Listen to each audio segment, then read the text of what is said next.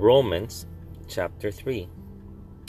If then you were raised with Christ, seek those things which are above, where Christ is, sitting at the right hand of God. Set your mind on things above, not on things on earth. For you died, and your life is hidden with Christ in God.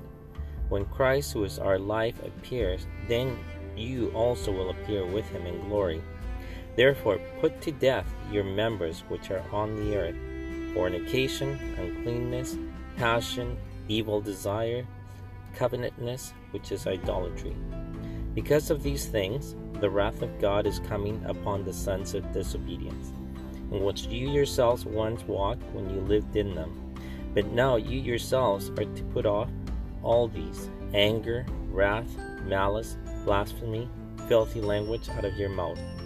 Do not lie to one another since ye have put off the old man with his deeds, and have put on the new man who is renewed in knowledge according to the image of him who created him.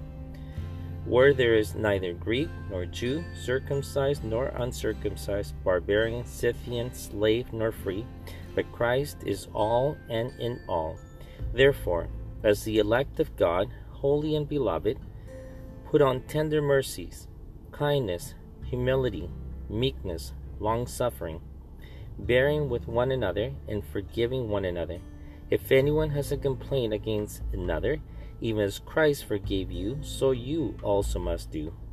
But all, all these things, put on love, which is the bond of perfection. And let the peace of God rule in your hearts, to which you also were called in one body, and be thankful.